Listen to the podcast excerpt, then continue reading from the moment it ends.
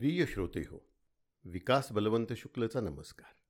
आज चौदा फेब्रुवारी व्हॅलेंटाईन डे. व्हॅलेंटाईन डे म्हणजे प्रेमाचा दिवस.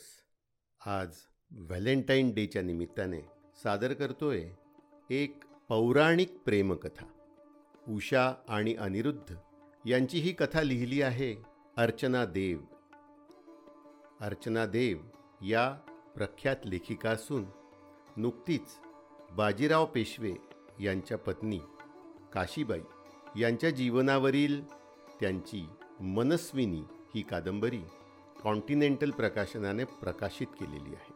आजच्या या प्रेमकथेचं शीर्षक आहे उषक काल. तर ऐकूया. मी उषा पहाटेच्या दवबिंदूसारखी उत्फुल्ल आणि सुंदर. रात्रीच्या अंधकारातून माझ्याही जीवनात उशेचं आगमन झालं आहे. तीच प्रसन्न पहाट टवटवीत माझ्याही मनाच्या नभावर पहाटेच्या रंगवैभवी छटा उमटल्या. हो तुम्ही म्हणाल की मी कोण? मी उषा. शोणितपूरचा असुर राजा बाणासूर याची कन्या. आज विवाह होऊन या सुवर्णनगरी द्वारकेत आले. माझी प्रीती सफल झाली. ज्याच्यावर माझा जीव जडला होता माझ्या हृदय गाभाऱ्यात फक्त ज्याची आणि ज्याचीच मूर्ती होती तो माझा प्राणप्रिय अनिरुद्ध.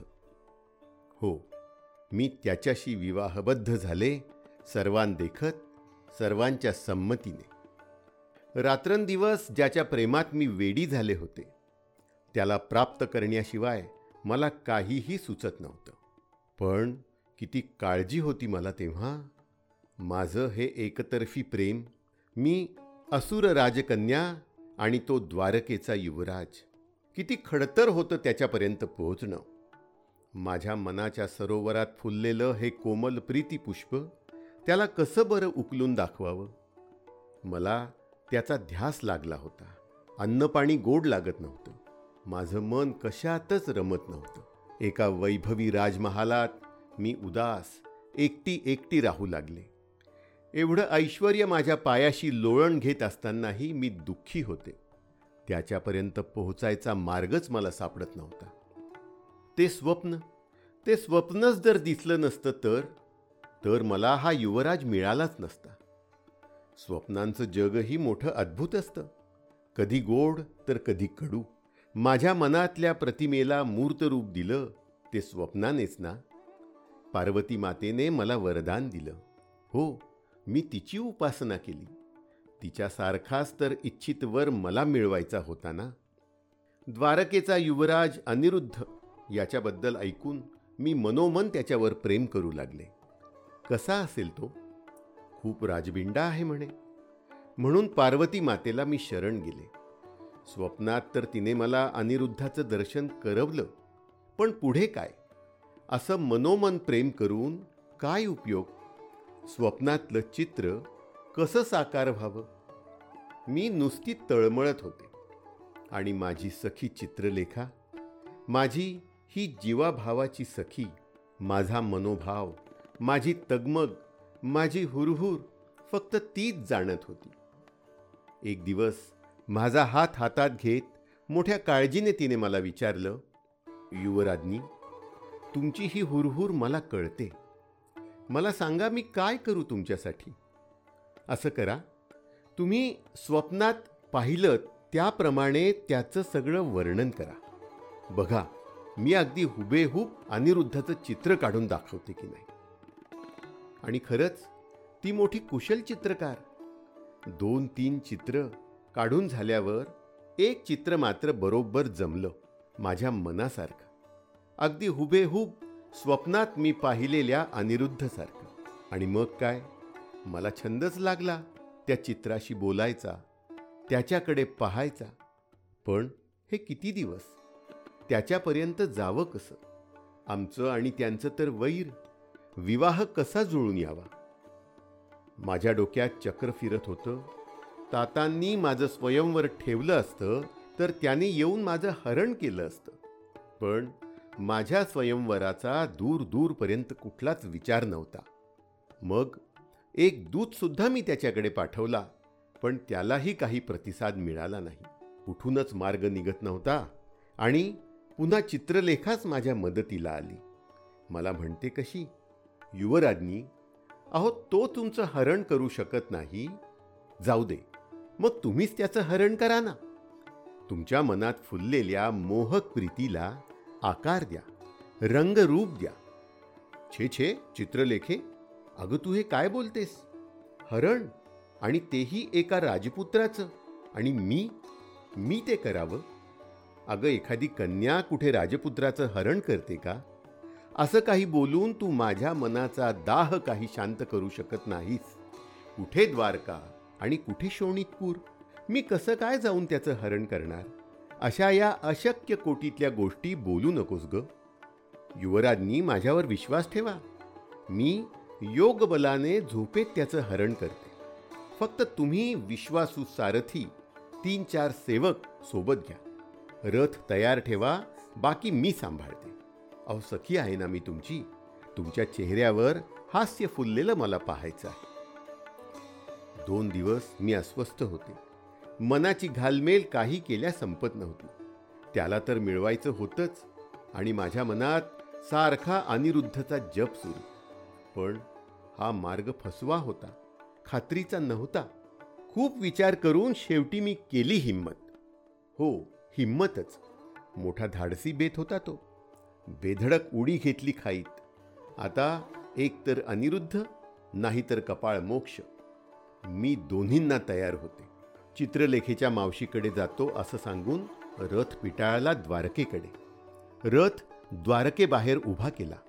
तिने कुठलीशी औषधी वनस्पती सोबत घेतली. दोन सेवक सोबत होतेच. रात्री त्याच्या महालात शिरली. ती आणि दोन सेवक कसे शिरले त्यांचं त्यांना माहीत. ती वनस्पती हुंगवली अनिरुद्धला. दोन सेवकांनी त्याला खांद्यावर टाकलं आणि त्वरेने सगळे रथाकडे पोहोचले. हे सगळं नाट्य घडेपर्यंत मी शिबिकेत धडधडत्या अंतःकरणाने बसले होते. चित्रलेखेवर माझा पूर्ण विश्वास ठेवून आणि पार्वती मातेचा जप करत. अखेर आम्ही अनिरुद्धचं हरण केलंच.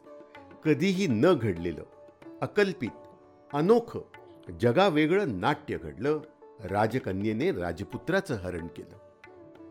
एका गुप्त महालात आम्ही आलो. बेशुद्धावस्थेतून बाहेर पडल्यावर आपण कुठे? कसे आणि कधी आलो या प्रश्नांनी अनिरुद्ध चकितच झाला. तुम्ही सगळे कोण? मी कुठे? तुम्ही आणलं का मला? चित्रलेखेने माझी प्रीती गाथा विरह व्यथा मोठी रंगवून त्याला सांगितली आणि तोही माझ्या रूपावर लुब्ध झाला. खूप कौतुक वाटलं त्याला आमच्या या धाडसाचं. तो म्हणाला युवराजनी अहो फार धाडसी तुम्ही तर.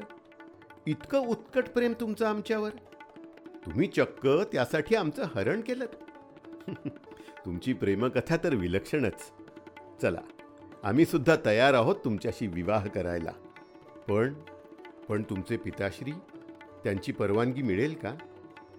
माझ्या चेहऱ्यावर भावलाजरी रंगछटा पसरली. माझ्या स्वप्नातला राजकुमार. हो स्वप्नातलाच तर होता. आता मात्र माझ्यासमोर उभा होता. आणि माझ्याशी विवाहालाही तयार होता. माझी प्रेमतपस्या पूर्ण झाली होती. मग आम्ही गांधर्व विवाह केला. कारण माझे तात कदापिही या विवाहाला मान्यता देणार नाही हे मी पक्क जाणून होते. गुप्तपणे आम्ही एका महालात राहू लागलो. बाबांना हे समजता कामा नये फक्त काही महिने. नंतर आम्ही गुपचूप द्वारकेला जाणार होतो. मोठे स्वप्नगंधित दिवस होते ते. ध्यानी मनी स्वप्नी जो प्रियकर होता तो आता माझा पती होता. मनात नक्षत्र फुललेलं तो सहवास ती धुंदी स्वर्गसुख याहून काय वेगळं असणार?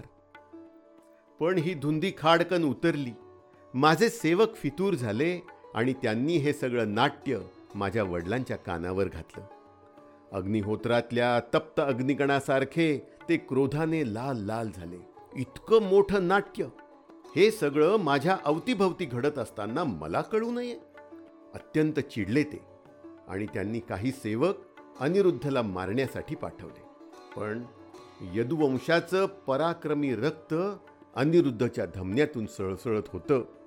गदेचा प्रहार करत त्याने ते सेवक वधले.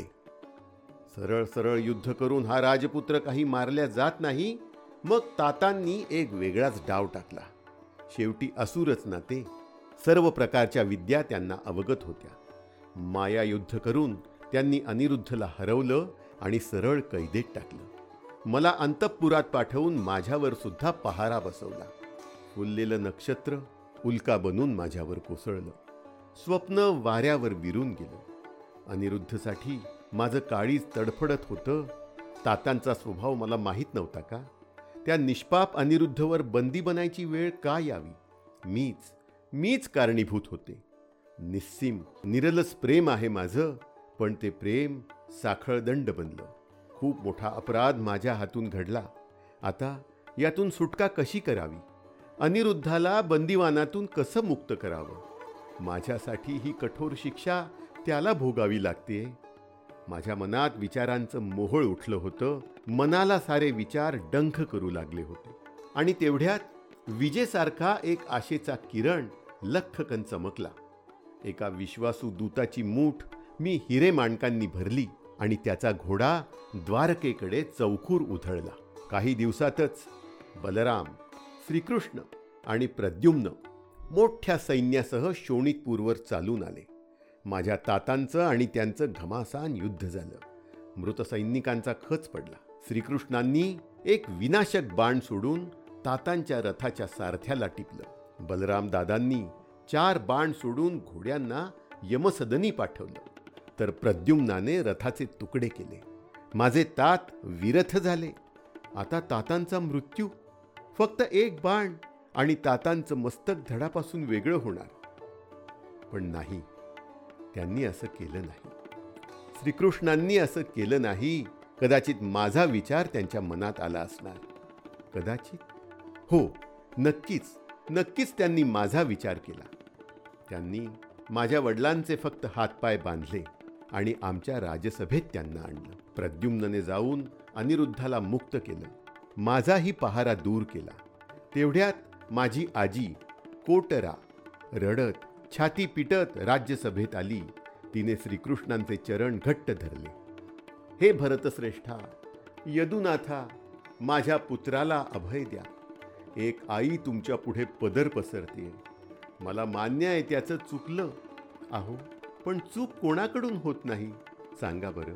त्याला क्षमा करा. आम्ही या दोघांचा विवाह लावून देतो. मनाच्या तळातून आलेलं ते करुण रुदन श्रीकृष्णांनी मोठ्या मनाने माफ केलं आणि माझ्या वडिलांना जीवदान दिलं.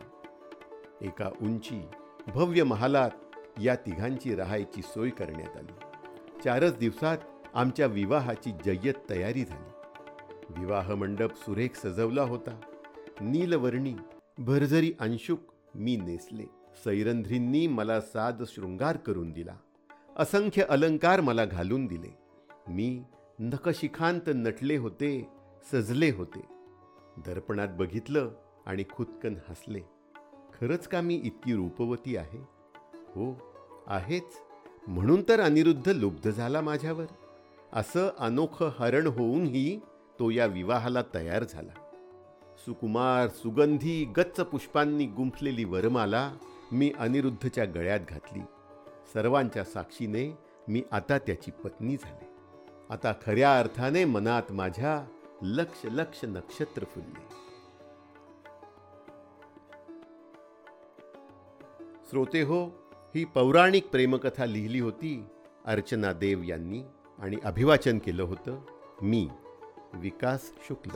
ही कथा जर आपल्याला आवडली असेल आणि तुम्हाला आमच्याशी संपर्क साधायचा असेल तर आमचा मोबाईल क्रमांक सांगतो. अर्चना देव यांचा मोबाईल क्रमांक आहे नव्याण्णव पंच्याहत्तर बहात्तर त्रेपन्न आणि सत्तेचाळीस. विकास शुक्ल यांचा मोबाईल क्रमांक आहे अठ्ठ्याण्णव बावीस पासष्ट दहा दहा. धन्यवाद.